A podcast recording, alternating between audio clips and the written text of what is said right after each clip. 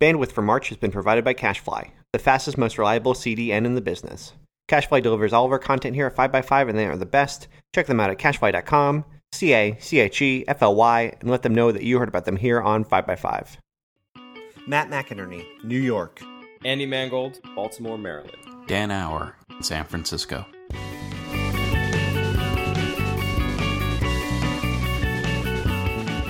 It's March 19th, 2015. This is On the Grid, episode 107.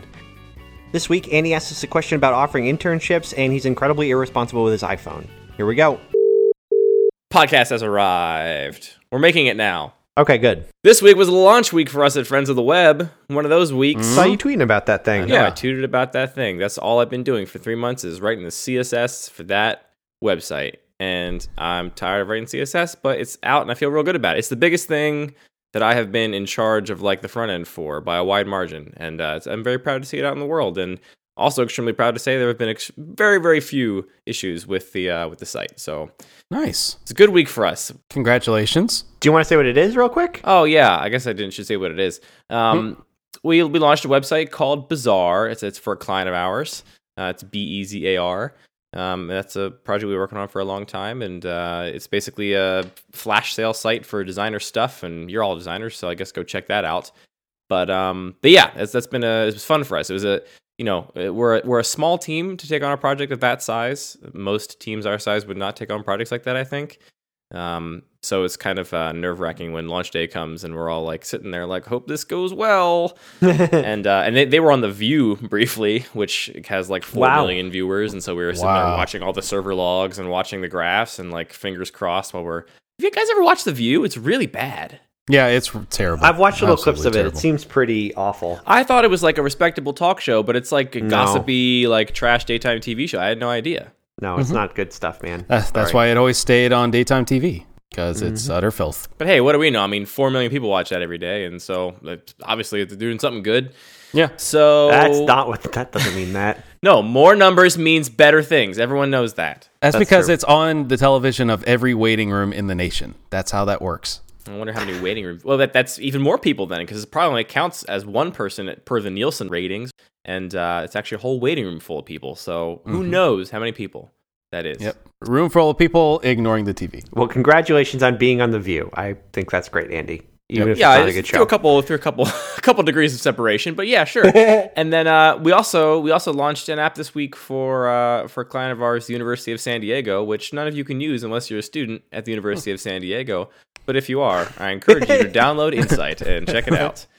Um, Nice. that also launched on Tuesday. Should we enroll just to check it out? Is it that good? Well, it's funny because in order to like build the app, we had to have like test accounts, and they don't have test data set up in their database, so they just enrolled us as students, so we could have you know student accounts and like do stuff, which I thought was pretty funny.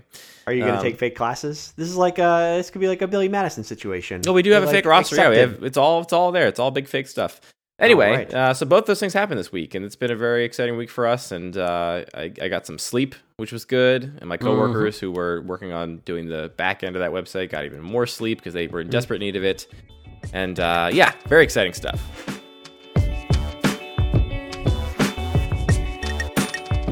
How are things in both of yous guys' lives? Yeah, I mean, I've I've just been writing uh, SCSS all week.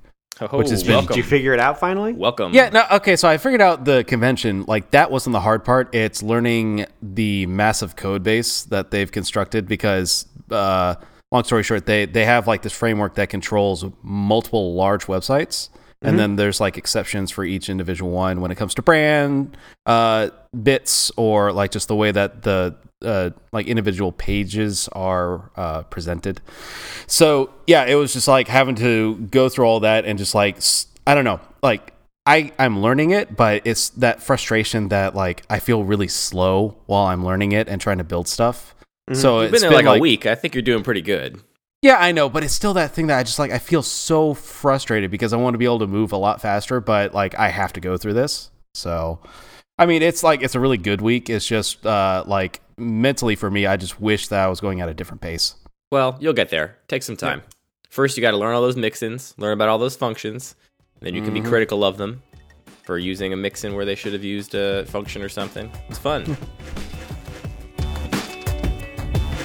What kind of CSS have you been writing, Matt? Welcome to the CSS cast, everybody. This week we're going to talk about our favorite ways to make a mixin. Uh, go through how we name our variables. Do you go long and descriptive, or do you go short and easy to type? What are you going to do? It's a really good question. Sounds really interesting. I think we should talk about it. Uh, I actually have been writing some CSS. Just I've been thinking about different ways to show like website mockups to people this week. That has been my exercise. Oh. For whatever reason, I'm working on multiple new website designs at exactly the same time and trying to figure out new ways to show people because I just don't think I'm just not super happy with showing people PDFs anymore. I just think it doesn't work very well. And also it's like a it's a stupid amount of work to make like 17 different views of something when you can just kind of do it in a browser as an example and say like here's what it looks like when you when it is at this size and it is at this Yep. size and it is at this size and let's just do a screen share and I'll show you how it looks instead of showing you like 17 different versions of it. Yeah, I don't know. That's been I've been trying to play with that and figure out what's best. Maybe even just thought about just doing like making a browser demo and then recording a screencast of it so I can send a QuickTime video when I'm done and avoid doing a PDF or like Videos a click through thing. I don't know, but then you have a mess of things. You have an email. It's like here's the here are all the static things. Here's what it looks like in the different things. Here's a website of what it looks like. Here's some wireframe click throughs. And you're like, hmm, PDFs are the greatest except for video. Like I'm generally a huge fan of PDFs despite all their flaws. And then and then you try to put motion in and everything breaks and everything falls apart and it's a horrible nightmare. Can somebody just figure out that thing? Just like a little tiny fix? Yeah, it's it's called it's called a web page. I get that, but this doesn't the embeddable font thing on a web page is not quite right. That's Yeah. the biggest problem. You gotta who's who's gonna pay for a typekit license when you want to show off a little thing and type hasn't even been decided, but you happen to own the typeface. Yeah, whatever. Pentagram. Yeah, who cares? Yeah, we're talking fuck? shop. You- We're talking shop this week on on the grid. Talking shop. Getting down into the By the way, details. oh, it's pentagram, so just spend infinite amount of money. That's not how anything in the world works. I don't give a shit who your client is. No one's going to spend money they don't have to. That's that is the myth of the big client. That you think you think companies get big by being idiots about the money that they spend. Yes. You have to justify the money you spend everywhere. That's part of life, Dan. See, I think you need to talk to some people that work at advertising firms because everything they've ever told me is that they literally come to them and say, "Hey, this is the budget we have. Please spend it all." that is I, well, hey, maybe that's true. Look, I don't work in an advertising firm. Maybe working in a design firm is a little bit different. But people don't just say, "Hey, spend unlimited amounts of money no matter what." Well, no, it's Yeah. not unlimited. It's like, hey, here's a six million dollar budget. Just go do it. Like, go spend it on stuff. Shut up and take my money. It doesn't work like that for me. One of uh thing I always think of when I'm designing and presenting websites, Matt, is Yeah. Do the things that are easiest to do in each given medium, right? Like, I'm never going to decide, oh, this d- design I made in Illustrator or Sketch or whatever seems a little bit too cramped. Let me just move every object by hand a little bit just to spread it all out. Um, we always sort of work in on pen and paper or in Sketch or Illustrator, some drawing program of some sort Mhm. to do the stuff that is very hard to do in code very quickly. And then as soon as we've got enough of that done, that we've agreed on the high level things, get over in that code because then you can change the font real quick. You can change a color across the entire website. You can space everything out a little more. You can show how Mhm. pages interact with each other, and just save so much time. Yeah. Mm. Well, how do you deal with it when it's like you want to get that rough stuff on paper, but you want to show the client your idea, not just the people that you're working with, but you have to show a little bit more polish, and you gotta, and and you have to explain something on a little with a little bit more detail because you're not necessarily talking to somebody who knows what is and isn't possible. That's that's my challenge is trying to figure out where Yeah. where that line is because I, I I am a believer in that you can show a, a, an idea too rough that you ruin it for yourself. I'm not comfortable doing that. I want to make sure it looks like you know it looks close enough to the real thing that I can say this is what can be done, as opposed to like ah here's a basic outline and you know trust me. Something we've done in the past is spend the time to prepare essentially like one page, one image that is like, here is what the polish will be, basically, right? Like, here is what the skin of this thing is going to look like. And then after that, here are all these maybe messier, maybe sort of uh, ugly around the edges prototypes or quick mock-ups or sketches or whatever it is that are going Mm. to show the the stuff that's going to be harder to figure out. Like we can agree on some colors, we can agree on some type, we can agree on, you know, whatever kind of layout for the page, but you know, where is this information going to go? How many pages are going to be? How's it going to be structured? That's the, those are the hard questions. Yeah. So, uh, usually yeah, it's like we show like one here's a nice drawing of what a website might look like someday. And Yeah. then we get right to all the hard stuff. That Hmm. is kind of where I'm landing. Is like doing one polished page, like one in browser comp or something, and then everything else is static thumbnails of stuff. Oh, see, actually, it's opposite for us. It's one beautiful, polished, static thumbnail, and then here's the big ugly thing we can actually use as if it Ah. was a website. I see. Interesting. Yep. Different strokes for different folks. Different design studios do things differently. I've fallen asleep. This podcast is over.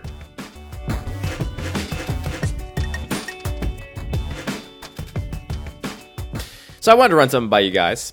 We um, you know, in our we don't have we have a few people that we trust to like turn to and ask questions to when we don't know what to do with our business.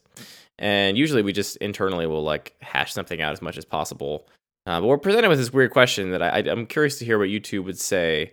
Um, we are we've we've hired part time employees slash interns. I don't know what word you want to use for the past few years um, over the summer and during the school year, and we're coming up on the time where we need to start finding our summer interns, basically lining up that those positions so they'll be they'll be filled when the summer comes around. And and we've put put some put some ads out there, and this year we're doing a better job of reaching out to other places. Um, it's very easy for me just to keep going back to MICA because I teach there sometimes, and I still know everybody there, and I sort of have a good understanding with the students usually because we have a similar, uh, you know, education. Uh, but we're reaching out to other schools this time around because we feel like we should probably broaden our scope a little bit. So we've got what is ostensibly a, a student internship that are graduating in the spring, so they will no longer be students by the time the internship happens, or they have graduated mm-hmm. some years in the past and they're just like, I would like to have this job.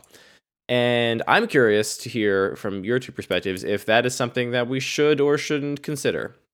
Like hiring somebody that is not a student for a summer long design job. Oh, okay. So my first question is, how do you guys normally treat the role? Is it something where it's uh, still a learning experience forever? Who's who's in there? Like, is it something where it's like extending the curriculum for them, uh, or is it something where it's just flat out just normal work experience? Uh, I would say it's somewhere in between. Uh, so it is. We don't have like you know a curriculum. We don't come in and say like these are the things you're going to learn concretely, and we're going to make sure we teach them to you. But the understanding is that uh, you know most schools have a hard time, I think, teaching to the technology aspects of design just because it's hard to keep up. And so most of our interns that come to us come with an interest in technology, an interest in apps or websites or something like that, and they want to learn more about what it's like to design those things, and we are able to provide a context that shows them exactly what it's like to do it. Um, so I don't think it's uh, I think it's somewhere between in that we don't expect them to come in every week and churn out 30 hours of billable work and you know just sit there and do things. Um, there's a lot of more room for like taking extra time to do something or for uh, you know making mistakes and just exploring something for a while, even if it's not fruitful. Um, But there's not like a strict curriculum. How much time are you spending really sitting down and teaching somebody, or how much time are they just supposed to like? Are they supposed to just be picking it up as they go? What's happening? So the time we spend, so I, I'll, t- I'll answer your question first. Um, so everyone in the office when they're there for a full week is in the office for 40 hours.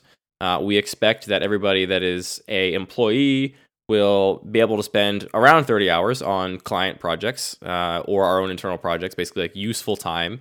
Um, and the other time is usually spent eating lunch, you know, filling in between jobs, answering emails, doing other kind of like stupid stuff.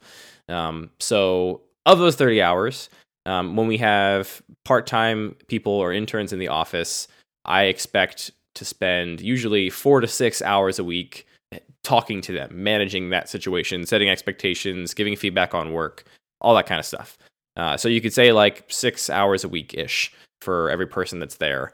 And the the learning is not like I mean sometimes it is like sit down and you know you're struggling with X. Let me show you other examples of this thing. Let me show you where it takes place in our past projects. Let's actually talk about this concept for a little bit. Um, but usually it's like I think the learning comes from the context in which we pose the problems to the people that are working with us. So, you know, eh, oftentimes I'll have people sit in on a meeting with a client. I've thought about this before recently about how I like to expose uh, our, our part time employees to as much of the process as possible because I think it gives you a more holistic sense of what design's role is. yeah. But so I'll have them sit in on the meeting. We'll walk out of that meeting, and then you know I'll ask them like, "All right, what did you take away from that? What do you think we should do next?" And they'll be like, "Oh, this, this, this." They really seem to be into this, Um, and then usually that's not what I took away from it for whatever reason. Um, and so we'll kind of have a conversation about like, oh, I think maybe we should do this. And even though they said they like this, let's ignore that for now because I think we can talk them into something else. I think that was just a gut reaction or whatever. Um, and so like both the human side of things and also the technology side of things. I think, you know, setting priorities and values for a project and saying like, when we design this, it should be totally intuitive because that's the important thing for this particular aspect of this product. And this other thing over here can be less intuitive because it's new and we can afford a little bit of uh, learning time on the user's part. We can afford to do something new and kind of push the boundaries. So let's get a little more eh, sort of interesting over here and stay boring and, and sort of understood over here. Um, and all of those conversations, I think, are, are where the learning happens. Um, so it's all yeah. practical. It's all applied. Um, it's not usually like sit down, let me show you how you know Sass works or something. Um, but it's mm-hmm. like these conversations about kind of the high level questions of product design are where I think the learning happens. I hope. Yeah, just the idea of internships in general is a really hard thing for me to wrap my head around what they should be and the kind of morality around them. Like, I definitely had a useful internship, and I would describe it as like, well, I, I my internship was like as a student. I was between junior and senior year. Yep.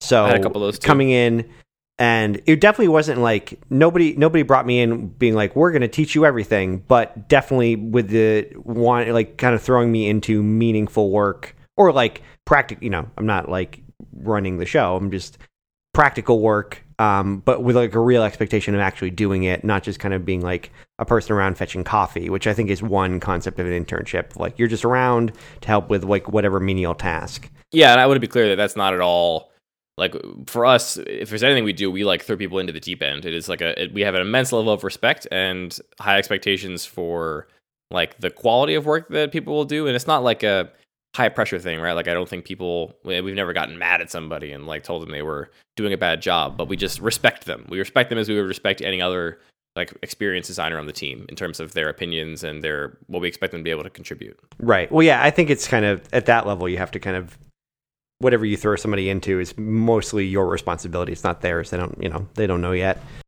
Yeah, I don't know because because I'm assuming the it's paid, right? Yeah, yeah, and I, I can tell you that we pay between like sixteen and twenty dollars an hour, depending on how old the student is and you know what their experience is. Um, but it's somewhere in that range. Uh, so mm-hmm. like I think it's a well-paying internship. It's a lot more than I got paid when I was interning. You know, five years ago, four years ago. I don't see any pro- like I don't see any issue with someone who's past kind of student level taking something like that on. I know we've talked about the kind of the issues of internships and like who the people are that kind of can take those on, but uh-huh. I think specifically like what you're talking about and in Baltimore where you know it's a little bit more affordable. It changes when it's New York and you're making you know I don't even know what too too little money to live in New York or something. Yeah, which I think is the context for a lot of what what I think about in internships. Mm-hmm. I think in kind of the the the pay range and where you are is a pretty reasonable thing for most people to take on, right? Like I, I guess it's not. I don't know. You, I probably can't be an adult adult and be well into your career and take it on. But if this is one of your entry level things, it seems pretty appropriate for anyone. The question that comes to my mind is uh, what the expectation is, whether or not the internship is uh, start to finish. That's it. Like it's it's very cut dry, or uh, is there an like an implied sense like somebody could actually become a full-time employee like is that the bridge that people are assuming is going to happen uh-huh. or is it strictly just like you're here for three months and, and that's it yeah you're, you're getting to the core of it now right like the the reason which i didn't say up front but i'll tell you now the, the reason that we've favored doing these internships in the past um, there's a lot of reasons. I mean, one of the reasons is it's nice to get like fresh blood in there, right? Like a new perspective. We, we tend to try and hire people who work and think differently from us in some way. We don't look for the people that are, you know, doing the same kind of things if those people exist. Um, but we ap- appreciate having a different perspective. Um, but a, a, big reason is like it's a very very low stakes way to hire more hire more talent basically right uh, because there's no expectation on their part that this is going to be a job necessarily uh, there's no uh, guarantee that it will have to continue because they're going to go back to school in some number of months so it's just a nice endpoint um, it's a very sort of safe structure. Uh, like like we have obviously we have the work to do and we have the the budget. We could afford to hire another full time designer, uh, but we've decided to do this instead because it's safer. Um, and I think that that that reason is a is a big reason, right? Like it makes it very easy to justify doing it because it's only three months. You know exactly how much it's going to cost up front. uh, and you know it, it's a low stakes thing. And I, I, think the reason that I'm questioning whether or not we should consider people that uh, are not students for whatever reason is kind of in line with the idea of like an unpaid internship in general, right? Like some people are against unpaid, unpaid internships because they're you know taking unfair advantage of people's time. They're giving uh, opportunities to people that can afford it, and others people that can't afford it are not getting those opportunities. Um, but ultimately, you know the the big argument for them, I think, is that if there are people willing to work for out without being paid, that they they want the experience, they're willing to be there. Like, why wouldn't you take advantage of that? Um, and I feel like if somebody is not a student anymore, if they're working in the real world, uh, and we are giving them a job without benefits, right? Like our internships don't have retirement savings options. They don't have, uh, you know, health insurance associated with them. Um, if you're giving someone a job without benefits, uh, even if someone's willing to do that when they're a graduated person, I, I wonder if it's an unfair thing to take advantage of. Hmm. This is tricky though because in a, in in a way it's kind of discriminatory because I know just saying like because you're a little bit older you don't get this chance or or you changed you decided to change careers and this is your new entry in. Yeah. Ah. See, this is why this is why running a business is so fucking hard, right? Because it seems wrong on both sides. It makes a lot of sense that you would say student, but like, why are they the only? You're basically saying like only young people get this opportunity, and I mean, I mean, older people can know. go back to school too. We're saying people that are in a place in their life where they are dedicated yeah. to learning. Uh, this is an opportunity available to you for the three months of the summer. Or I guess what you're saying is like for, first you have to pay a lot of money for college, and then you get the opportunity. Yeah, which is another another way in which it's discriminatory, right? Yeah, it's yeah, absolutely, absolutely. I guess like how do you? I mean, how do you feel about the idea that like who are you to say what somebody else should or shouldn't be taking on and is and isn't fair. If they're telling you that this is something that they want to do and they're very excited about it, give it whatever their their educational background is or age. Why do you mm. care so much? Like, do do you think it's do you think it's irresponsible because like you should know better? Uh, well, I mean, so first of all, like you're asking that question, the answer is I don't know who I am to say that, right? Like I am extremely unconfident. I don't. The reason I'm asking this question, I'm, i legitimately want to know what you guys think because I will take that into serious consideration when we're making this decision. Um, but like, so for me, it's the same kind of thing. Like, you, there's people that get paid a horrible wage and work in sweatshops, and all the people, all the fucking Republicans in this country go, well, if they didn't like the job, they'd quit. And it's like, well, that doesn't. It's not as simple as that, right? It's not as cut and dry as if someone's willing to do it, it must be fine. Um, yeah. And you know that goes for unpaid internships. That goes people working in sweatshops all over the world. That goes to people working at Walmart that are getting paid just below the amount of money they have to get paid to be considered a full time employee to have to get benefits. Um, you know, there's tons of examples of people that are forced into doing things that are not uh, not con- not good for them because of their of the situation that they're put in. Um, and it, it, may be that there's people in Baltimore that are really struggling to find jobs in design, right? And uh, you know they have to work some other job because they can't find the job doing what they want to do, and so they're looking to us possibly to be a design job, even though it's not ideal. It doesn't have all the benefits, it doesn't have all the things a real job has. Uh, and the question is like, is that a thing we're comfortable offering to somebody that is at a place in their life where they should have a job with fucking health insurance? And because the other thing is, we can't take the the burden of an entire city onto our own shoulders, right? We can't be like, well, this person deserves health insurance, so uh, we're going to give it to them, or we're not giving them a job at all. Like it's, it's so it's so many weird, messy questions. I know when we talk about this sort of thing, it's almost as if we're talking about a world with infinite resources, and we don't usually talk about the practical side of why why things aren't happening. And tough because like you do have to make that you have to make that decision about what like what are your priorities, and that could it's not all positive. Like if you make the right decision in terms of like what is just and what is right and what seems fair, it could hurt you in uh, financial standing, right? And obviously, no one you don't want to hurt the the thing that you've built and is already supporting people. But I come down on the side of if somebody would really like that opportunity, I don't I don't think I would discriminate about what their educational background is. Yeah, I guess uh, at at the end of the day, it really just depends on their competency in the subjects and and like their past experience. Because if they have a portfolio that actually shows that they're doing great work and it's something that matches with what Friends of the Web needs, then it like it kind of doesn't matter if they actually went to college or what college they went to, or if they have some other background, or if they just kind of learned on their own.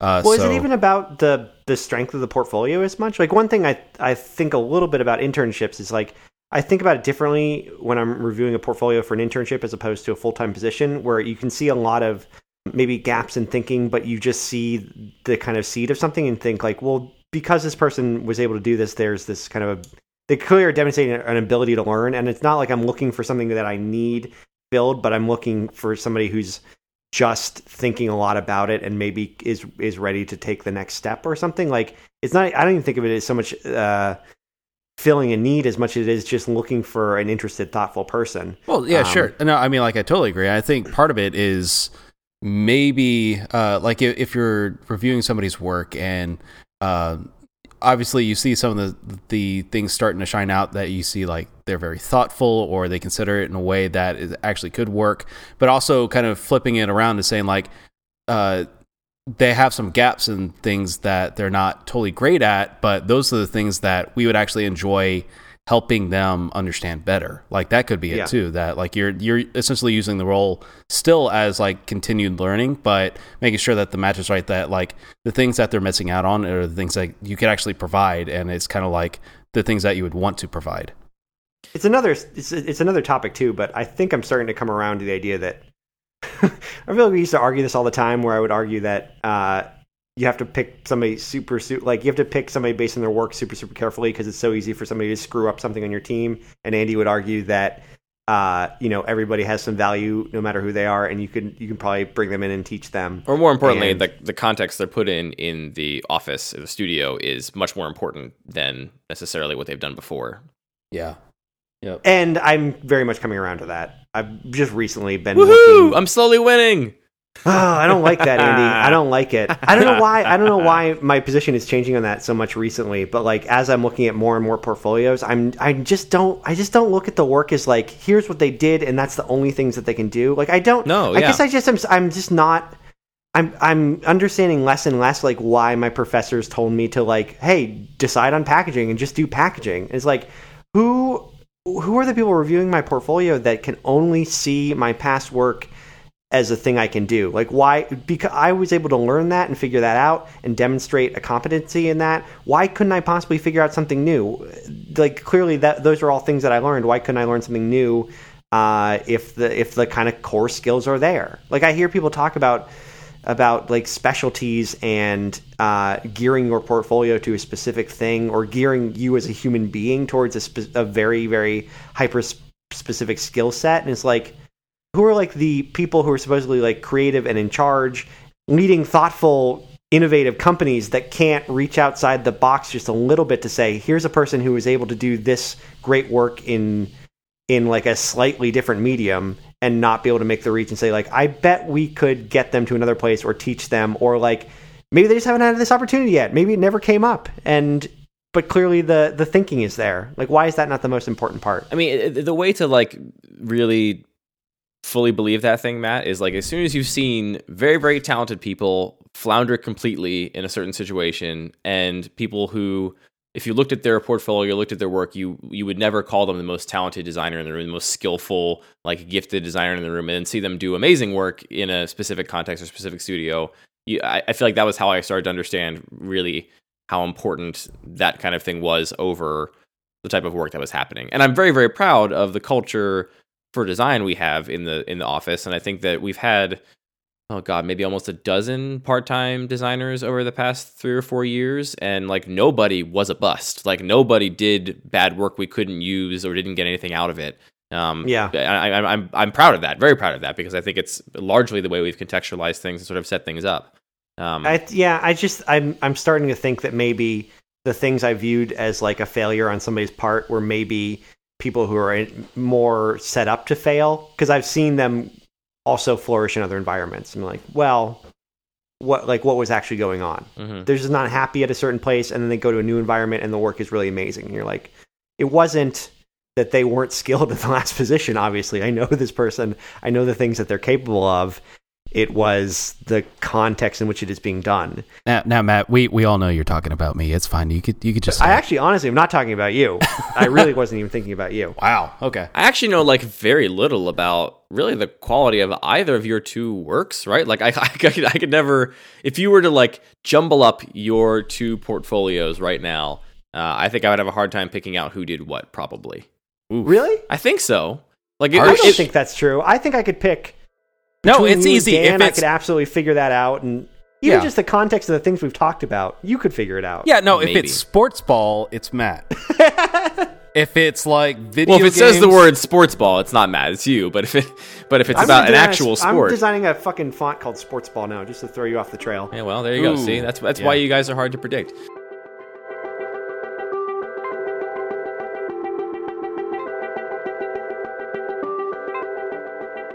Matt, you mentioned you were designing a number of websites this week at work, and I have to ask, you know, why are you designing websites still? It seems like there's probably an easier way to do it. I would say, I'm designing big custom websites that need my attention, but that's not every website, Andy. I set you, I set you up perfectly, and you had to defend your job. You had to say, I'm going to need a job. But let's say there are websites that don't require as much custom work. yeah, maybe it's a blog. Maybe it's an e-commerce site. You know what we need to do? We need to build a new blog from scratch, I think. I think that's what we need to spend our time on as humanity. that seems like the most efficient thing to do. Wait a minute. Squarespace is the easiest way to create a beautiful website, blog, or online store for you and your ideas. You know, here, here's the thing. I was looking at pictures. Hillary just got back from Morocco, and she had these beautiful pictures of all these old buildings in Morocco from like 800 AD uh, that, you know, beautiful ornamental stonework and carvings. And, you know, eh, we, we always think we're busy today. Like, oh, we don't have time to do anything. We're so busy all the time. These people, you know, they didn't have a faucet to turn on to have water come out. They had to grow their own food or they would have died because there wasn't a supermarket. And they still had time to carve these ornamental buildings. We are wasting time on stupid stuff, including making single page websites to like show off a new product. Why would you remake that, people? It's been done before. Yeah, why are you wasting your time on that when they have cover pages, a feature that allows you to set up a beautiful one page online presence in minutes? They also have commerce. Every website comes with a free online store and 24 7 support via live chat and email. And do you know how much it is? $8 a month. You remembered! Oh. It's at $8 a month, and you get a free domain if you buy Squarespace for a year. Which you should do. You're gonna want you're gonna want your website forever from now on. Like we're You in mean that simple, powerful, beautiful website? That website? Yes, yeah, that you one. you should pay ahead for it because now we're in website times. There were pre-website times. Now we're in the website times. Uh, you're not going to want post-website time. you're not going to want less websites in 10 years. So how about you make that investment, pay up front for the year, get the free domain name, do all the good stuff. If you're not sure, I got an offer for you. You can start a trial with no credit card required. You can start building your website today. If you decide to sign up for Squarespace, make sure you use the offer code GRID to get 10% off your first purchase and show your support for On the Grid. And that last part is important, real quick. The last part about showing your support for us, that's very key. People may not know this, but you use that code, it, it's how they know we're doing a good job. And, you know, I think we're doing a good job. So if you listen to a bunch of other podcasts, maybe more popular podcasts, maybe use our code instead. You ever think of Yeah, that? throw us a bone. Yeah. Here, I'm going to tell you a secret. Even if we're doing a bad job, you can use the code anyway. Yeah, it works no matter what. Even if we did a terrible job with this ad read, you can use the offer code GRID and get 10% off your first purchase and show your support for the show. So thank you to Squarespace for supporting 5x5 and On the Grid. Squarespace, build it beautiful. Thank you, Squarespace.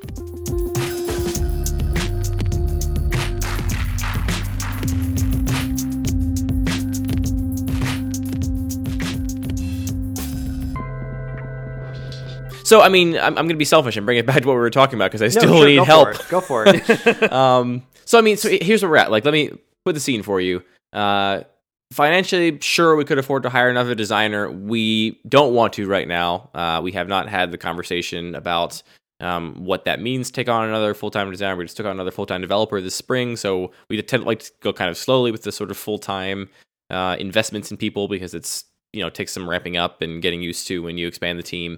So that's not something we want to do.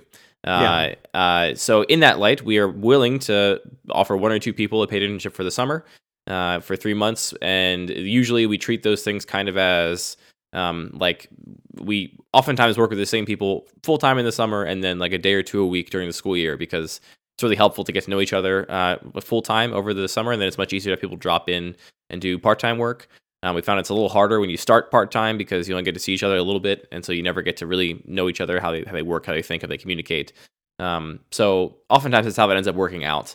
Um, so if we were to talk to somebody, I'm sitting across the desk now in our office from somebody who is graduated, who is looking for a job, and uh, for whatever reason has found themselves considering this uh, paid internship essentially uh, instead of a job for three months.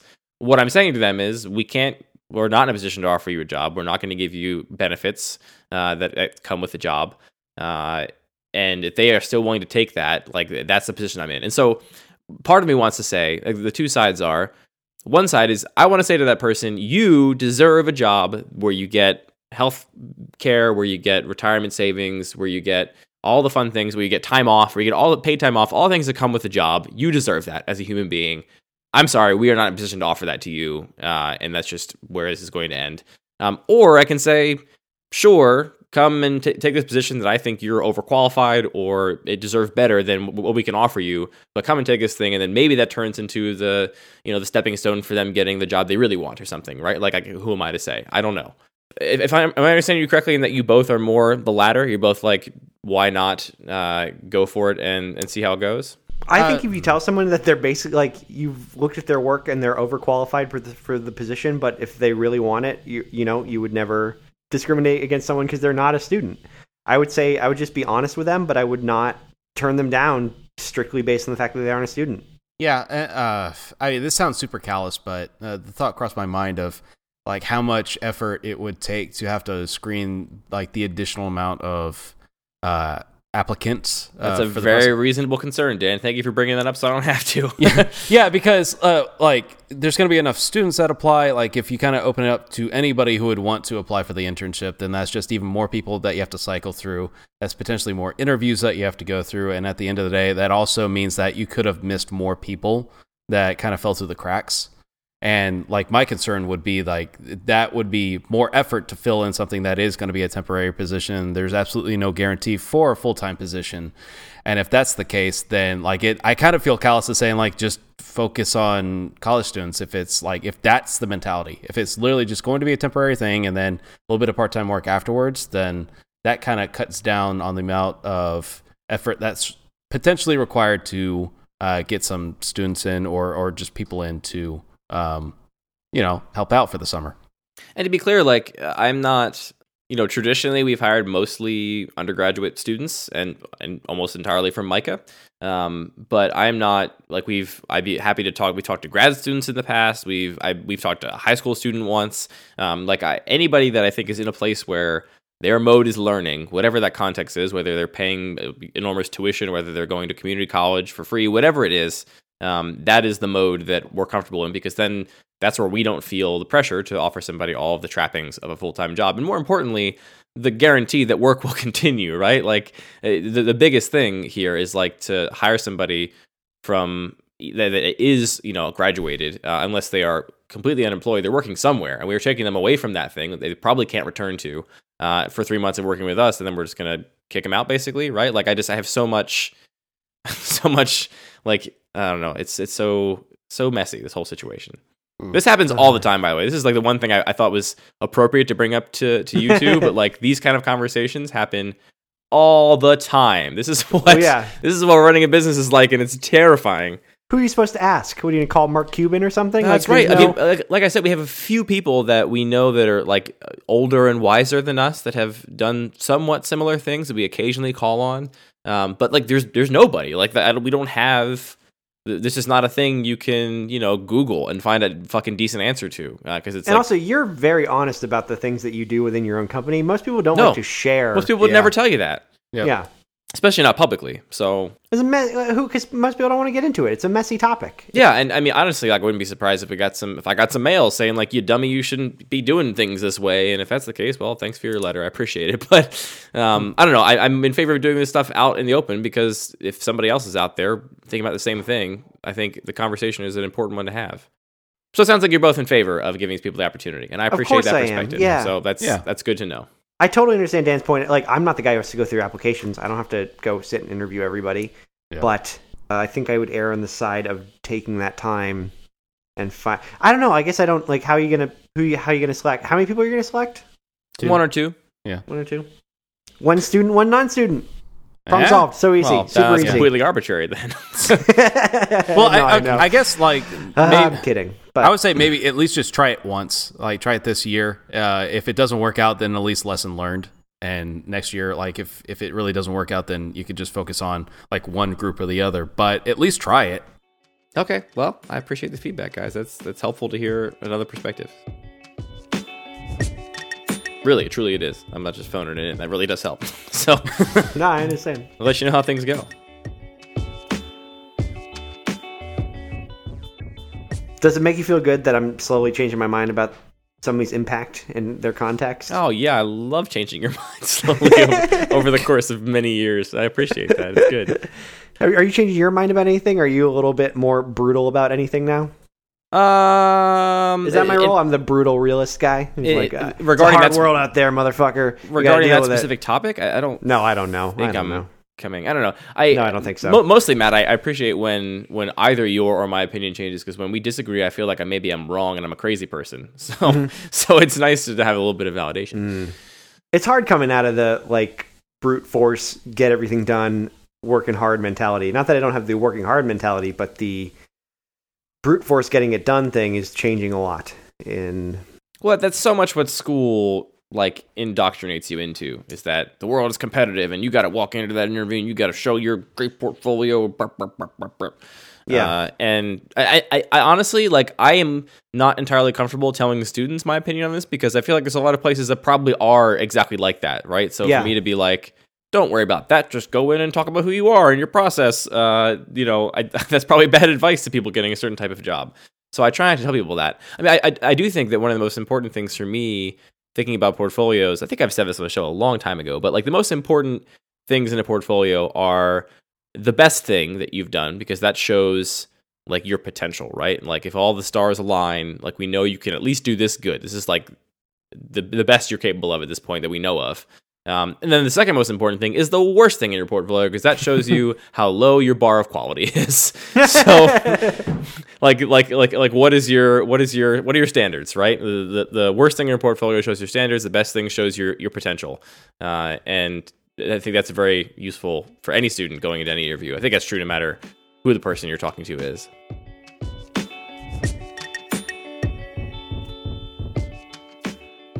I, I feel like I had this attitude where like life is really tough, everything is really brutal. Uh, you got to just crank out the work and get it done, and and it felt like that was imposed from some sort of outside force. But as I changed my opinion a little bit and kind of changed the way that I worked, uh, I've started to realize that that was completely self-imposed. And when I changed my attitude about it, things seemed to kind of lighten up, and uh, I could maybe put a little bit more thought into my work as opposed to kind of seeing it as like just churning. Like I, I, I still have obviously you have to work hard at anything. I don't think that changes, but my attitude about it has changed pretty dramatically in the past couple of years. Mm-hmm. Um, and I hope that means I get to do I'm doing more thoughtful work and not just kind of like churning it out, churning it out, churning it out. But yeah, I don't know why. I don't know why. I wish Mm. I could explain it a little bit better. No, no. I, I mean, like honestly, I had, I had the same feeling for years, and like I at some point I started pinning it on just the how they decided to treat work ethic at SCAD because it was Mhm. like, okay, if you're awake, you're technically gonna probably be in the studio working. Like that's just the way it is. Yes, you only have classes four days a week, but you're gonna be working for seven. And I mean, it was for years for me where, like, even on the weekends, I felt like I had to be doing something, or else, like, I was going to be a complete fuck up. And um, I, I would wonder if that is just some residual stuff of, uh, I don't know, like just being trained in a certain way to feel like you always had to be producing, and uh, the quality and the thoughtfulness of it being like secondary to just the actual production of it all. You know what? Actually, that's kind of it. Is recently I've found myself respecting the time it takes to think about something a little bit more, as opposed to feeling guilt about that time and thinking I'm not doing anything. Even though I've always known that that's a requirement in order to get to where I need to go, thinking about the thing that I'm doing is very necessary. I've always had that kind of guilt of like, ah, well, there's no, there's no product. There's no like deliverable at the end of this. There's no like 50 artboards in Illustrator or like 100 sheets of paper that have ideas on them. So I'm not doing real work. I better start doing real work so I can show somebody something. Yep. And just becoming more comfortable with that being an actual step in the process and knowing that that leads to something is very helpful. Uh, It's very much leading to, well, who knows? Maybe my work is terrible, but I think it's leading to better results. Just me not having that anxiety about doing nothing, like the idea that I'm doing nothing, even though I'm actually doing something. It's just not something I can, I just can't show the result of immediately. It'll take a little bit, a while, a little bit longer to get to that result. Yeah. Uh, and then I think because of that, I'm trying to expand that into the way I talk to other designers as well, and just be like, yeah, let's respect the time it takes to think of an idea, as opposed to just be like, where, where's the result? Where's the result? Let's see it. Come on, let's go. Yeah, yeah. Well, and, and, like going back to what I was talking about earlier, like I, I, feel like I'm moving incredibly slow at the new job, and it's because like uh, being in the startup world, it was more about just like how many lines of code could you write in a single day, and that Yeah. number. had to Wait, be, really? Really, like Like, it- like Not- lines of code was important because there's nothing nothing more valuable to me than when I spend a whole afternoon working on something and I've removed code from it. Yeah. No, Then I- I'm like, fuck yes, I just kicked ass. so okay, here's the difference. Uh, going into the new code base, like there was a partial in the Sass repository that was called Shame. Um, and this is at the oh new yeah, place. those are good. Yeah. we have, we've had we've had those in some of our projects before. Well, and it's, that's the thing is that it was a partial. Is uh, and and at FitMob it wasn't a partial. It was the code base. Like it was nicknamed Shame. The whole thing was absolutely atrocious because it wasn't about making the best code. It was making it was for the sake of making web pages the fastest and to get things out the door. Uh, and I feel like that's definitely kind of in line with what you're talking about, Matt. Where like I'm sitting here, like I just want to be able to go faster because that feels like the right thing I'm supposed to be doing Mhm. and like I'm constantly apologizing, like uh, like I usually move a lot faster than this, but I'm still learning. And everybody be like, dude, chill out. It's a really big code base. Don't write stuff just for the sake of writing it because you're gonna fuck stuff up. And it's like having to sit back and like having to retrain myself to be more thoughtful about what I'm writing, which I've been doing for the past few days. I'm writing very little, but thinking about what I'm going to be putting down and also trying to figure out if there's more efficient ways I could be doing this, like uh, trying to use built-in stuff with the mix-ins and all the variables and whatnot, and just be able to rely on stuff that already exists and and ask people questions and and think more and and prepare more. And then once I go and do the thing, then you know it. I don't know. I think it ends up being a better product, whether or not it's the most beautiful, or sometimes like it, whether or not like I, I feel like it was the final answer. I know that at least it was uh, better thought through rather than just like getting shit out the door. Yeah, and it, uh, yeah, the irony of the situation is that my result. It, it seems like like baby Matt, young Matt would have thought. Let's go with baby. I like baby. Baby Matt would have thought that this means everything is delivered late and you don't hit your deadlines or whatever. But the actuality is, I everything is j- totally fine. Everything is completely on time and on schedule. Um, and it, the difference is, I just don't have the feeling of like I finished it at that last second and everything could be wrong because I didn't even have a chance to look at it. That's the difference, which is, oh, you want to go back in time, right? Yeah, It's crazy because you that is the opposite of what you would expect. But it, but it just meant you, you put a little bit more thought into the the ways that you're going to make something, and then you got there more efficiently, and hopefully you got there more thoughtfully. But I used to have the feeling of like, yeah, I should feel like I'm going to die at the end because that means I did a good job. You're not working hard unless. Man, I've gotten so comparatively chill to you too. if I work like 45 hours in a week, I'm like, man, I gotta fucking take a step back and just reel it in. Yeah, I just gave you I gave you the Zen version of my life, but uh, all that craziness is still there. That's still part of my personality. But you know, compared to anxiety-ridden baby Matt, it's a little bit different. I'm a baby. Baby Matt was could not have more anxiety than anyone in the entire world. I was pretty anxious. I had a chip on my shoulder when I, I would say that from what you all have described about SCAD, I think there's a big difference in the tone in that, with the exception of that one professor who I mentioned on the show previously, um, I never had a professor that was like, you need to work super hard and demonstrate yourself and prove you, need, you deserve to be here. And like that, that is not part of the culture at, at MICA at all. It's very much like more it's more chill it's more hippy dippy it's more like you know eh, we're here to make work. And, and the pressure which is definitely present only comes from being surrounded by other extremely talented people and feeling like you need to demonstrate yourself to yourself not to a professor or to some external force um, which I think is like I had a big chip on my shoulder when I first came to school because I didn't know art magnet schools were a thing. I came from the high school where I was the one kid that could draw, and now I was the kid that could barely draw and went to public school and isn't that cute. Uh, and so, uh, you know, I I knew nothing about art history. I really knew nothing about graphic design as a field, right? Like I knew how to use Illustrator and Photoshop, but like I didn't, I couldn't name a graphic designer to save my life. Um, so like there was a lot of pressure, but it was entirely imposed by like my my environment. It was not imposed by like you know I was not taught that deadlines were the most important thing and you had to work super duper hard and if you weren't working all the time then you were screwing up. Um, I just like had that pressure on myself because I felt less than my peers.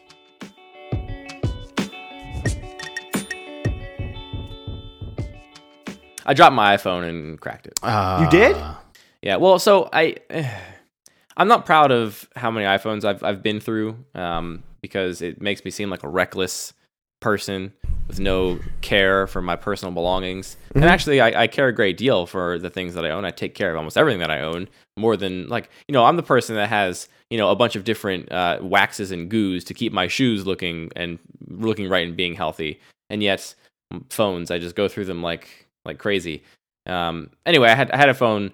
I'm gonna go with stolen, even though uh, stolen is kind of a weird word because I, I left it on the street for a couple hours, and so um, you know it to was call that stolen by a street sweeper. so to call Son that stolen is really not.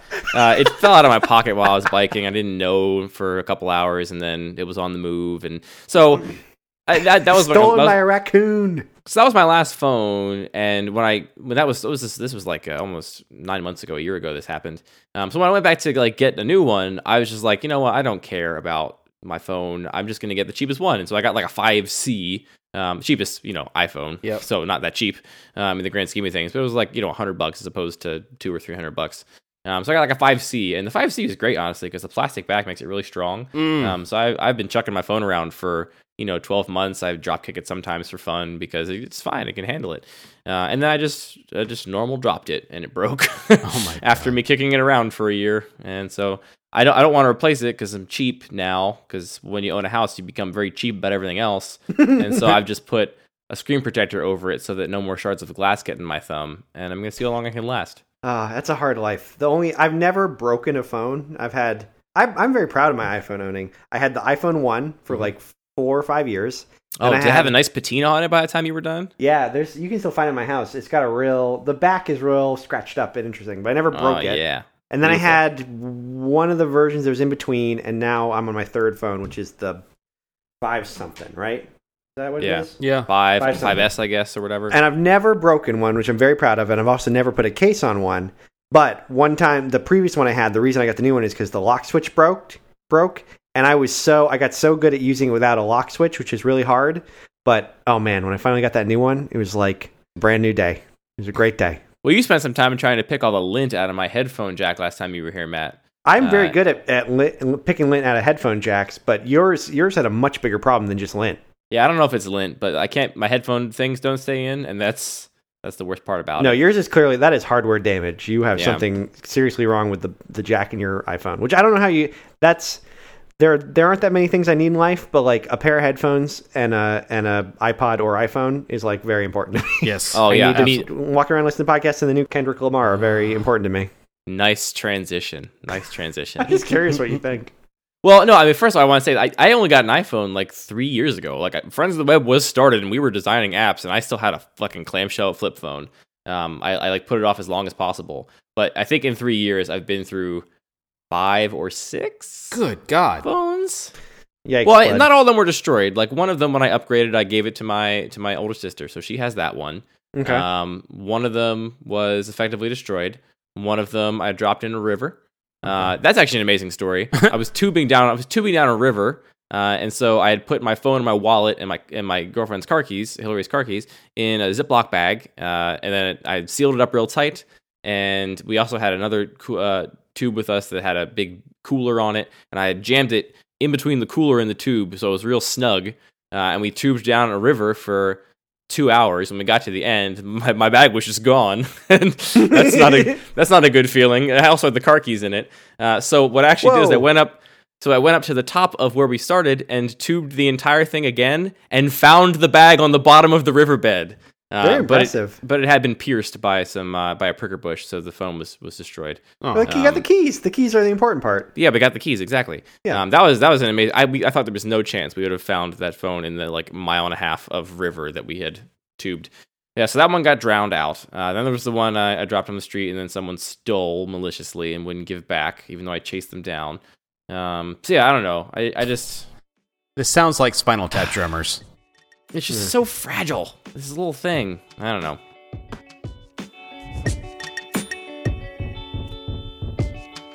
All right, take it home, Dan. All right. Uh, so I need to get you guys a link because it's a thing that is accessible on the internet. What? I mean, like it's it's for your phone, but All right, I'm clicking on this link. Okay, that you gave I'm me. clicking on it as well. all right. Anyways, this is an iPhone app. It's a mollusk. yes. Wait, I don't even know how to spell that.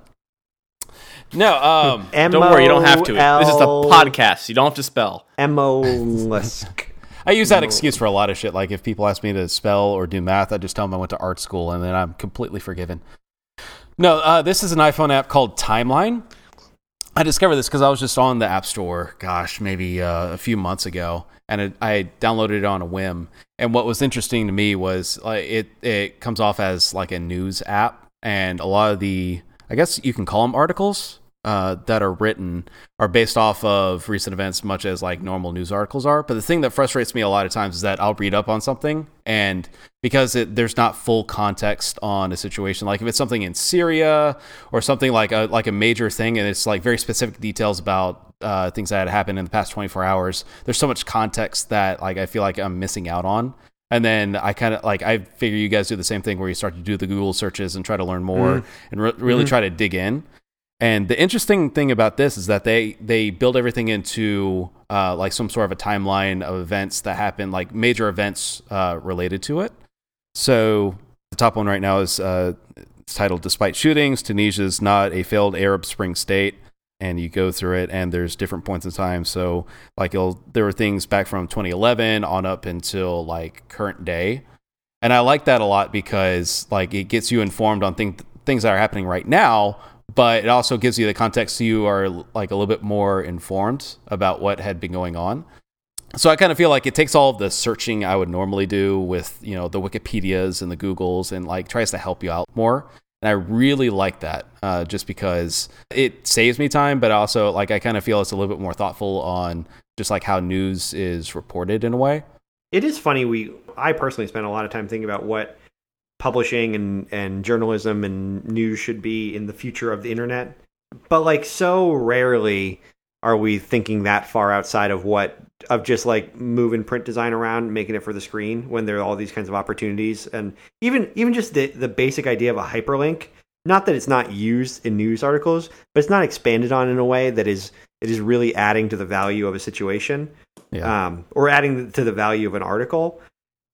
And, and I know it's just hard. Like it's hard to wrap your head. It's hard to wrap your head around a new idea of of taking in media or taking in any piece of journalism. But we're not taking that. We're not taking advantage of our situation that well. Yeah. It could be so much better. It, it's just a reminder that it could be so much better, which is also inspiring. Like it's really nice to see sometimes that there are gaps in the world and that you there's an opportunity to do something better. I find it more inspiring usually to to see something done. Oftentimes, I'm- I'm more inspired by something done really poorly than something done really well. Sometimes something done really well, you're like, ah, fuck, I wish I could do that. Yeah. That's done. Something done really poorly, like, oh, we can make this better. Yeah. We could do a better job.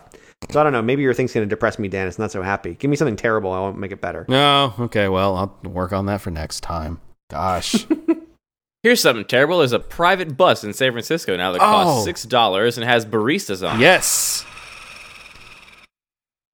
It's just like They're they're giving me I reasons to move understand. Your away. I unhappy understand why that exists, and I understand the that it sounds really cool to say redesign the bus experience, but like no, that doesn't sound cool at all. It does That sound cool. sound cool It to it fucking cool. anybody. No, no, it sounds cool in a con. Like there's a context. There's a room where that sounds great, right? Mm-hmm. There's a, probably a couple rooms where that sounds great. Okay, but how is that room like not you and I and Dan, right? Like I love design. Mm-hmm. I love public transit. I don't own a car, and when you say redesign the bus experience, I want to jump out a fucking window. But shouldn't that sound good? I mean, I know it's a it, that I that general like you can insert X, redesign the experience of X, and it, it becomes annoying. But like, shouldn't that idea be really exciting?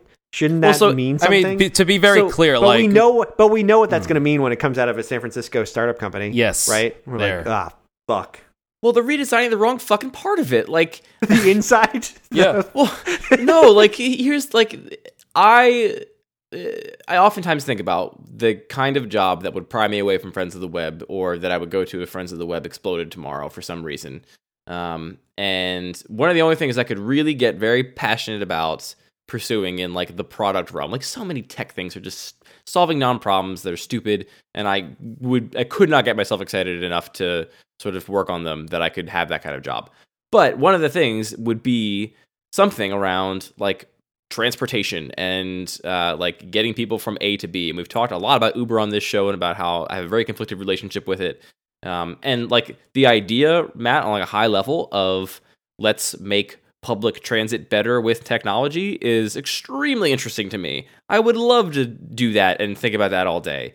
Uh, and yet, all they've done here is just made a bus inaccessible to poor people and then dressed it up in various accoutrement of like tech modernism to But you make can get blue bottle coffee and Wi-Fi. Uh, it's drip coffee, Andy. It's Yeah. drip coffee. all the things are so stupid because the thing is technology could make public transit like cheaper across the board Mhm. and also better because you make it cheaper you can then make it better for the same price point it is now and then no one seems to be doing that because no one gives a fuck Yep. all they care about is charging more for an exclusive service because money is the main goal right not having a cool healthy society where people can get around and do their things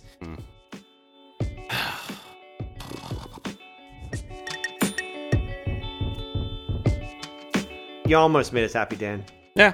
Almost. You tried. Oh, I, I absolutely tried. You made Andy real sad. No. No, I was I was on board. Uh, Dan, this thing you're describing is the exact thing I've wanted for a long time. So I'm very curious to try this app out and see if it is giving me what I want it to give me. Uh, I'm a little bummed that it's only a iOS app because that's not my preferred way to read news. Mhm. But um, but this idea of like context, I've, I've thought about this a lot actually, and I've I've I've always kind of come to the conclusion that this was not really possible because uh, ultimately you need all the context in the world to understand something. Like just take the Tunisia thing Yeah. for example, right? Like like how much context did it give you about this Tunisia story? Because you need a whole shit ton of history and context to really understand what's going on there, and that's ultimately what I want, right? Like I I want to understand what's happening. I don't just want the headlines and the news bites and the clips about whatever's going on. I want to like get it. Uh, and what I end up doing is, you know, understanding that I can't understand everything. I tend to avoid news about things I don't understand because I don't want to be swayed by something I don't have a full understanding of. Exactly. Well, Um, I'm there now, and I just scrolled back, and uh, if I go all the way back, it starts at the Big Bang Theory. So it's pretty comprehensive. I mean, There you go. Yeah. Big Bang Theory, the TV show. the universe existed, and Uh-huh. then Syria. No, a, a- a better example is that they had an article on the uh, uh, the things that are going on with Robert Durst. Um, and honestly, I had no idea who that person was. Um, Is that the Jinx? This is a perfect example. I have no the idea who he is. I've only seen people tweeting about this person's name, and I have no yeah, idea. who like uh, apparently like killed wife something. It was a cold It's case. the Jinx. That's what it is. Oh, is it's that- that HBO show. Oh, okay, there we go. It's got posters everywhere now, Got it. and everybody tells me it's the new serial. Ah, what, and what does that mean? Does that mean it's about murder? yep. Okay. Uh, um, no, like that particular timeline starts at 1904, uh, going over Durst's grand, grandfather starts a real estate empire, so it gives you context of like how his whole life was constructed, and then all of his happenings from like 1974 up until current day. So it's not like That's extremely encouraging. The fact that that like HBO show news story starts in 1904 is a very good sign for this app. I think. Yeah. At least for what I want. So um, yeah, I mean, like it, it looks cool. Like I only get to browse it from time to time because I'm like you, Andy. Like I have to consume news in a different matter other than like an iOS app. Um, I only really consult that like if I'm on BART or something like that. So whenever I, I do crack it open and browse, like I always feel like I, I'm less ignorant about something because I usually get anxiety. Like if I try to read something about Syria, like I'll read it and I'll try to understand as much as I can, but I know that there's so much context that like I just I don't have because it's, they're not going to try to cram it into one news news article. But yeah, Mhm. this one works pretty well. Actually, internet tip: if you do, this is a thing I do sometimes. If you just type the thing you're looking for and then explain it like I'm five or ELI five, you'll always end up on the subreddit where somebody doesn't actually explain it like you're five. They just explain it in a couple of paragraphs, like the entire situation as well as they can. And you usually Is that a find- trope? Explain it like I'm five. Yes. I had no idea. Yeah, so it is interesting is to a subreddit, and the the premise is supposed to be explain it like you're a child. What usually just happens is somebody explains it in uh, terms that like a layman could understand, as opposed to a person in that profession. So, or I don't know, a person with like complete cultural and universal knowledge. Um, but it usually is pretty good if you find the top uploaded thing on that topic. Usually, someone will say like, "I keep reading about Benghazi. What does that even mean?" And they'll be like, "Okay, here's here's what happened. Here's why Hillary Clinton has anything to do with it. Um, here was the the context in which that happened. Like all, usually somebody does a very good job of explaining every single thing. So anyway, if you want to do it outside, if you want to do it in your internet browser, type the topic ELI five. Google it. Boom. Why do bad things happen to good people? ELI five.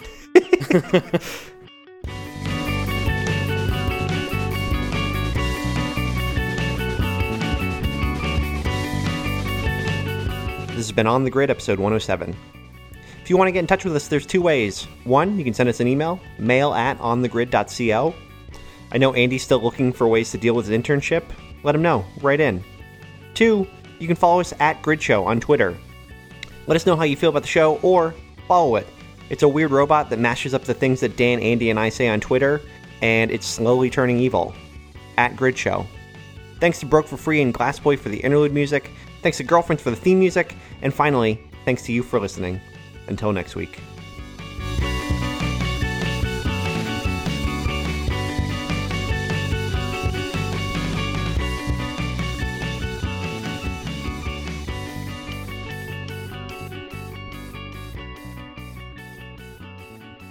That reminded me of a story.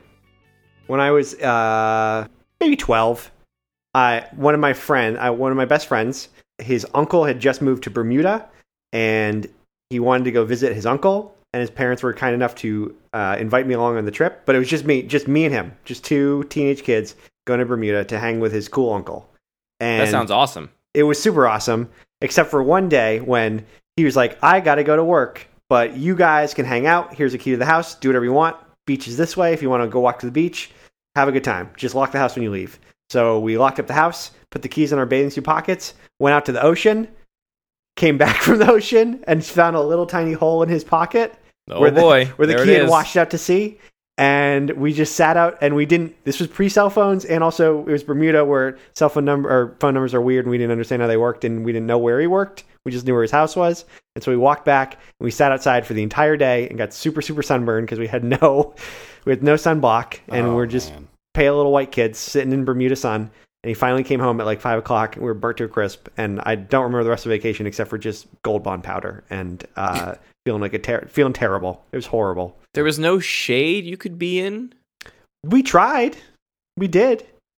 I don't know, Bermuda, man. Bermuda sounds like a hot, dangerous place. It was sun. really hot. Also, I'm I'm like a pale Irish kid. I don't know how to get around that. That just like, mm, you know, fork in a microwave. Not a good situation. Don't put me in the sun. Anyway, how do you feel about Kendrick? And that's how you make a podcast. Yeah. Have you Nailed still it. listening to Kendrick all week? God, nonstop? I've been listening to it so much. It's kind. It's it's it's uh, a major departure from the last album, but it's a more. It's as it should be, right? It's like a Well, yeah, I mean, more to call it a departure, like like every album of his has been totally different. of which is great. Yeah, right. Like he's an artist that decides to mature every album as opposed to kind of putting out the same.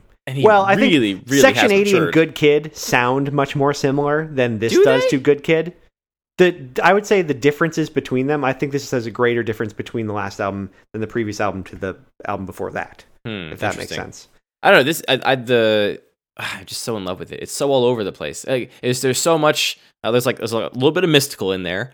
Uh, I feel like there's a little bit of early um, OutKast in there, like early Dirty Southern rap in there. There's of course jazz, um, and there's like a little bit of like chill, like DJ Quik, you know, Southern California like weed like rap in there. But he's not rapping about weed at all. But there's some of that like influence. Mhm. Um, it's just oh man, it's so fucking and it's good. and it's funky.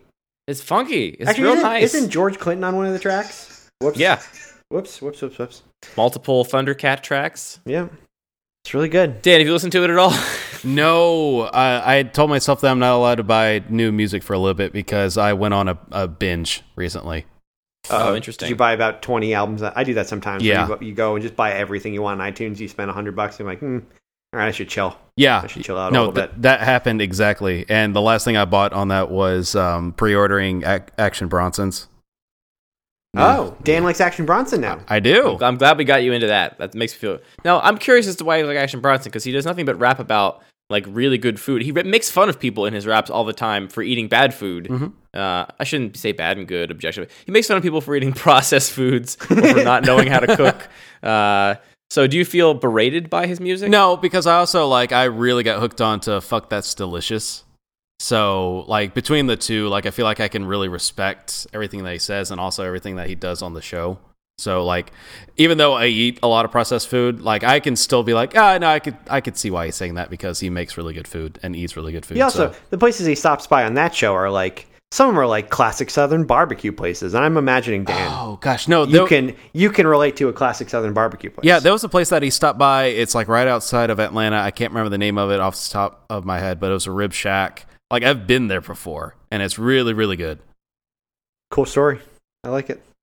It's a really good album. You should listen to it, Dan. Okay. Now, so so that's happening. Earl Sweatshirt is dropping another album uh, next week. Kanye's album is going to come out this year. It's going to be a fucking crazy year for rap. I would like. And I maintain that last year was a fucking shit year for rap. People will argue with me on that, but compared to 2013 and compared to what this year's shaping up to be, I think it was a garbage year. There were There were good albums. There were like five or six albums I would say were really solid last year. Yeah, we ha- we have this talk at the end of the year, and you list them off on Twitter, and I went and listened to them. I can't. It's not Okay, it's so nothing. two two Run the Jewels Yes. and the Freddie Gibbs and um, Madlib record. See, Pinata, yeah, I like Pinata and Run the Jewels for sure. Run the Jewels to me was the like I, I mentioned. I think I had a tweet. I mentioned Run the Jewels. I mentioned Pinata. Uh, and was there a Vince Staples album last year as well? Yes, then the, it was an EP, but the Vince Staples album was really good with Blue Suede Shoes and uh, what's what's it called? Hell Can Wait. But, That but didn't good. Shyne Coldchain Volume Two come out last year? It also came out. They both came out the last year, and I think you can count that all as a collective piece. Like if you Those want, those are my three. Those are my three like good rap things that happened last year. Yeah. and everyone was fucking all in this like Rich Homie Quan, Rich Gang. no, no, no, no, Bullshit. That's, that's not fair because that is like that is what it is, right? Like that is. I don't know. That's like Soulja Boy, right? That is not uh, the level. That is not like I would not say that is on the same plane as Run the Jewels. That's not that is not fair at all. They do it. They do a very specific Well- thing, and they do that thing well. But I don't think it's fair to kind of say that they're the same as. But I mean, all the rap Freddie blogs, Gibbs. that's what they were talking about. That's what they were talking about as being like the breakout stuff of the year. It is breakout. It absolutely is breakout. Ugh, but like, that- that's the best example that last year was bad. If, if that's what we're talking about, but there's it's also like- like, Isaiah Rashad and the YG album was really good. Um, some people, a lot of people really like Schoolboy Q. I'm not the biggest Schoolboy Q fan in the whole world, but like, I you know, don't like res- oxymoron that much. I still like setbacks, but I don't love oxymoron. it's respectable, right? Like, I think, I think a lot of it was just like people wanted a new Kendrick album and they didn't get it that year, so Schoolboy Q. But I think it's, you know, it's a respect, it's a respectable album. It's, it's not, it's not the level of Run the Jewels. Run the Jewels is just by far and away the best thing that came out that year. It's hard to compare to anything else to it. it was very special. What was the year I- I- before that was so special? Now I can't even remember. Uh, that was Chance the Rapper. That was Yeezus. That was uh, that was a big year. There's a lot of stuff that year. I thought Chance and, the Rapper- and Good Kid, Mad. City. Good Kid, Mad City was also Oh, that yeah. year. Okay. Um, yeah, 2013 was great. I don't know. Doris, Doris was 2013. Doris is great. Um, so that was a really great year. So anyway, hoping 2015 is going to be a 2013 esque and not Eh, 2014. I think you're discounting a lot of 2014, but I, none of it resonated with me. I, I'm not like I'm not a music critic. I'm not going to say objectively that if it, it it was not a big year for me, right? Like I Yeah, that's listened, I tried finding things, and everything I found, I was like, eh, There's a little bit here. I will say this about Schoolboy Q though. he stole my heart. I will forever like him just because of the beginning of Figg Get Da Money, the first track on Setbacks, where he mm. does like a whole bar of Kanye and then just says fuck that. because the first time you hear that song, you're like, wait, what is he doing? He's just rapping a Kanye song, and it's very good. But also, it's a little bit telling that that two bars where he's rapping a Kanye song is some of the best rap on the album. and you're like, oh, whoops. That was some of uh. your best work when you were just mimicking that other person. Anyway, The flow is in the pocket like wallets. I got the bounce like hydraulics. I can't call it. I got the swerve like Alka. Fuck that. Fear, get the money, shooting dice. What they hitting for? Hookers out to sell. Here's something different. Tell me, Dan. now for something completely different. Yes. No, I had a uh, small world experience today. Uh, Matt, you saw it earlier, but um, Gitamba had had tweeted me earlier, um, who is awesome, and he said that his childhood best friend, uh, PC Brown on Twitter, is Peter Brown. Uh, that him and I need to meet together, and that we probably have a lot in common. Uh, I can't remember the exact words. And I go to the account, and I realize it's Peter Brown, and I look up, and literally Peter Brown, the exact same guy, is an editor at GameSpot and sits literally like 20 feet from me. And I had not introduced myself yet because they have been doing a lot of crazy um, articles and, and content lately. And I was like, holy shit, I, I can't believe how small a world that is. And he was like super busy. I didn't want to bother him. So like I kept working. So and you just I realized, locked eyes gently across the room. yeah. Some um, music started playing. Actually, knowing yes. glance. Yeah. Uh, unfortunately, it was just music from a game, so it was a little bit awkward. You locked eyes and then. I can't make an 8 bit noise in my mouth, I just discovered. That was just a trumpet. Yeah. Yep. That, That was was definitely a trumpet. trumpet. How do you make Yeah. 8 bit noise with your mouth? Boop boop boop boop boop. Beep boop bop beep beep boop bop on my video game soundtrack. There Yep. you go. Just like Nailed singing it. an Anamanaguchi song or something. Yeah. But um, anyways, no, he actually got up and uh, came and introduced himself, and I like, I like, I kind of felt bad, but at the same time, I didn't want to bother him because they have been just like bogged down with a bunch of stuff. So it was really cool to have that that weird small world experience. Um, so I guess at some point, whenever Gitamba's in town, we all need to go get a beer or something together. Well, good work, internet. Mm-hmm. Small world, internet. That's why the internet's fun. And then you follow Gatamba for the first time. Yeah, Oh dude, my what's that all God. about? Yeah, can we talk s- Burn. a second about Very- how terrible I am about following people? I think I follow like What maybe. does that mean? What does it mean? What does that mean? Yeah, That's like that me mean? saying like I'm bad at calling people, which means I just don't call people, and it's it's it's my own fault. Like, I Yeah, don't but know. somebody would be like, "Oh yeah, like I'm on Twitter," and I'll say, "Oh yeah, I need to follow you," and then I totally fucking forget every time. Um, like I only follow like what 57 people. Looking right now, I only follow 57 people, and two of them are today. So I need to get better at that. Do you use Twitter to like? Do you read things on Twitter from Yeah. those mere fifty-seven people? Uh huh. Uh, Because I follow, I think I follow over six hundred now, and it's like primarily a reading experience for me. Like I mostly just read Twitter. I mean, despite the thirty thousand tweets, believe it or not, I mostly read. wow. Mm, Okay. That's too many people for me. Six hundred people. That's a lot of people. Andy. Yeah. I can't. well, I, manage I mean, it depends on the tweet density. I don't know. I mean, depending if you could follow hundred people and still have more tweets in your feed, depending on who you're following. Yeah, but like the thing it does is with me is that like this is 57 people. Like most of them I know in real life and talk to pretty often on Twitter. Mm-hmm. So like that's most of my experience, and it's not like using it. You don't as follow any astronauts or any entomologists or something. Mm, looking at it, uh, that's a big no. Mm, well, missing out, man. Follow some Yeah. astronauts. They, tweet, they tweet pictures from space. Just like they're using the Twitter app like the rest of us, but it's in space. Yeah, but Crazy. everybody else retweets it, so I still get it. Yeah, that's true. Okay, It well, is you true. know, you can just follow some people who are good retweeters, and then Boom. like problem like solved. Katamba apparently, man, he's been on a tear, basically He- retweeting everything all the time. I wasn't yeah. sure if he just like accidentally if he got hacked or he just like had a bot that was just retweeting everything because I couldn't make any sense of it. I don't know. I still can't make any sense of it. What are you doing, Gatamba? If this hasn't ended by the time this show airs and you listen What's to it, happening? it's very, it's overwhelming. I think it's Um, a social experiment. You think he's doing something and he's going to come out with some data or something later Mhm. on? I mean, he was fucking with us the whole time. Yep. Turns out Katamba was dead the whole time. Sixth sense. Oh. Oh no! Spoilers. That's terrible. Turns out Katamba was my father the whole time. Hmm. Katamba is Dumbledore. I don't get Harry Potter references. I don't understand. Uh, I I'm actually- glad that you I- knew that that was a Harry Potter reference.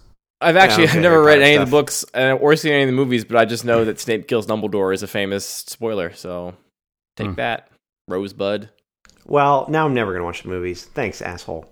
Yeah, well, because that's You weren't the going to in main the thing that first happens, place. I think is that Snape. You don't know what I. Dumbledore. You don't know what I was and wasn't gonna do. Maybe I was gonna get you to don't those know me. movies and or books. Without even knowing those characters, let's just guess which of those two names do you think is the evil character and which is the good character? You got Oh, I Oh, read one Snape Harry Potter book when I was a kid. When those came and out, Dumbledore. I know Snake's a bad guy. I know Snake's a bad guy. I know Dumbledore. Well, yeah, a it's good right guy. in his name. His name is basically Bad Guy McGee. It's Snape.